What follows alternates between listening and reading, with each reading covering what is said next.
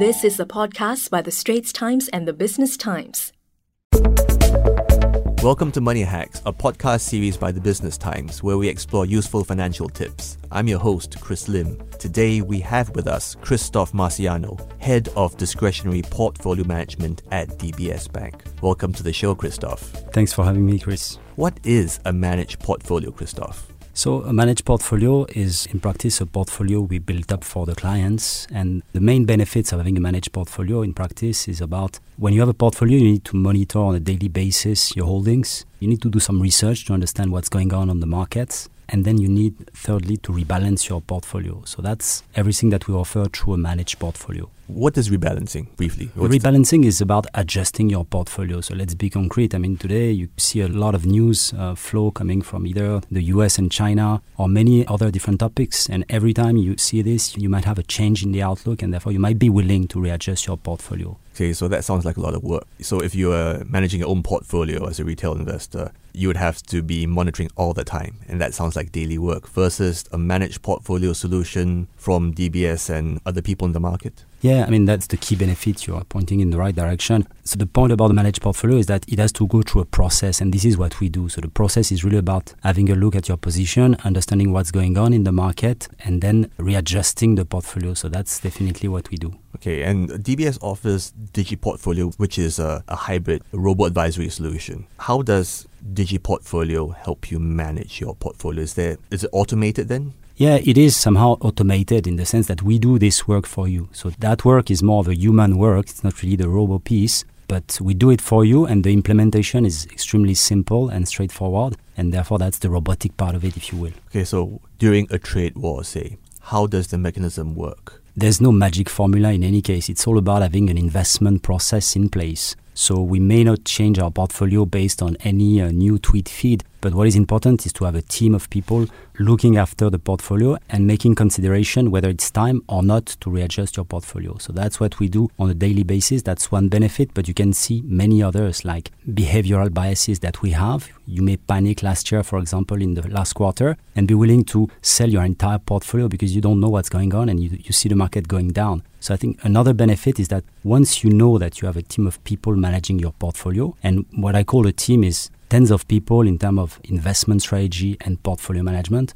hundreds in the bank in terms of research. So you need all that kind of brain to work for you and to end up making decision on the portfolio. The output might be simple, but the work behind the scene is pretty big. So versus retail investing by yourself, you don't have to second guess yourself because there's a wider team behind the product helping you balance against your own shortcomings in that sense. Correct. Everybody on his own, including myself, if I'm left to my own thinking and just looking at the market by myself, I will probably make the same kind of mistakes. So that's why we work as a team. So you mentioned process many times. Could you walk us through the process then? Yeah, so process is really about looking at the fundamentals in the market, trying to discriminate the noise versus what's really moving the market, looking at the economy, looking at the fundamentals of the companies. And the other part is also looking at the valuations. Are market cheap, expensive? So you need a lot of specialists to do that. And last piece is really about the technicals. Is it a good time for us to enter the market? Shall we readjust now or later? So the process is what keeps us alive.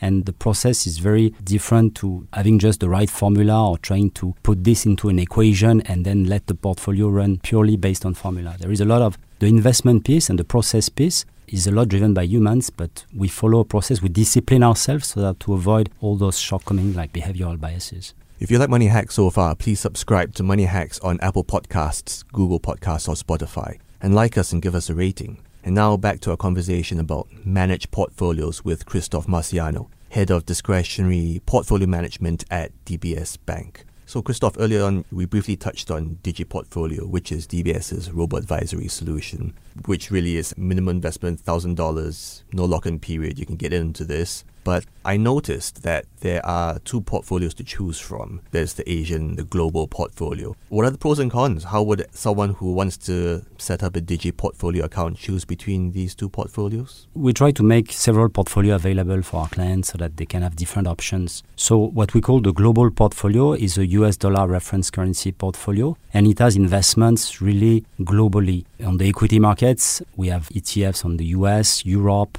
Asia ex Japan, Japan. On the fixed income, we have investments in emerging markets, government bonds, corporate bonds. So you really have a wide exposure with the global portfolio. Some of our clients prefer to stay in the Singapore dollar market, and that's also prefer to be invested in Asia, which kind of make a lot of sense to me as well. And therefore, for this specific purpose, we have a portfolio which is made of China, Singapore, the REITs market, and Singapore bonds, government bonds, and corporate bonds. So it's more of an Asian focus and Singapore dollar reference currency. Currency is also something important in the sense that you need to be aware of what's your currency risk. Are there pros and cons for the beginning investor? One would think wide exposure on a global portfolio might be better in principle, especially when in times of volatility, trade wars, etc there's no one preference. First, you can buy the two, and that could make sense. Second, it's really about also your reference currency. If some of our investors want to stick to Singapore dollar and to Asia, and uh, there is really nothing wrong with that, especially since we are particularly positive on Asia. So there's no one that is better than the other. It's just a different experience, such as we have different risk profiles, which are in practice more tilted toward either income or growth. So all this comes to investor preferences. Uh, all the portfolio that we do, actually, we equally believe that these are good positioning to have. Why are UK listed ETFs offered in the global portfolio and not US ones? Because, I mean, as you've noticed, a lot of what we focus on is really trying to make things simple and cheap. So uh, when we look at different markets, we realize the cost of ownership of the UK listed ETF is definitely better for a lot of international investors, and that's why we came to focus on this market. It's a market also where you can find all globally uh, invested ETFs, so you can really invest globally through the London listed ETFs. Which ETFs are available in these portfolios? Any to highlight? I mean, understand there are four to seven ETFs available in the Asian global portfolios. Are there any you'd like to highlight? I don't think there is one to highlight more than the other because it's really a strategy that relies on our global views. There is a lot of effort being put in selecting the instruments. So part of the work that we do that I haven't mentioned previously is that actually curating, trying to find the right, the appropriate instruments on the market on the S&P, for example, you will find probably hundreds of, or at least tens of ETF on that market, but which one has sufficient size, liquidity, total expense ratio? So there's no one single instrument that I would like to highlight, but in fact, there is a lot of work that goes through in order to select ultimately the instruments. That makes a big difference. Would a retail investor doing it him or herself be able to recreate a similar portfolio compared to DigiPortfolio, just assuming they're willing to put in all the work and not have any sleep and do it 24 7? I think you, you almost answered to the question yourself just now, because of course you can do it by yourself. We are not buying things which the retail investor is prevented to invest. But there are a lot of trap in this, to be fair.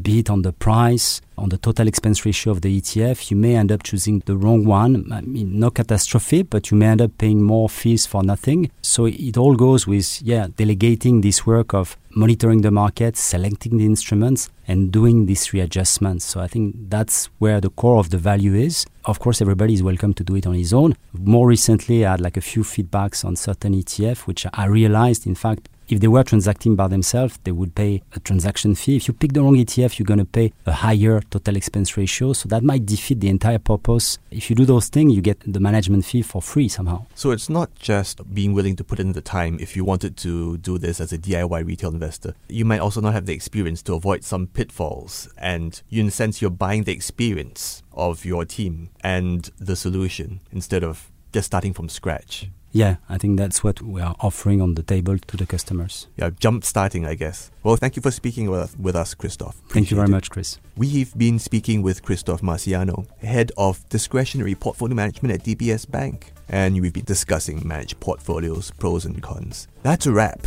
for this episode of Money Hacks, a podcast series by The Business Times. That was an SPH podcast by The Straits Times and The Business Times. Find us on Spotify, Apple or Google Podcasts, or streaming on Google Home. Do feedback to us at podcast at sph.com.sg. You can also check out more podcasts on various topics at the Straits Times and the Business Times online. Any financial or investment information in this podcast is for use in Singapore only and is intended to be for your general information. Any particular investment or decision should only be made after consulting with a fully qualified financial advisor.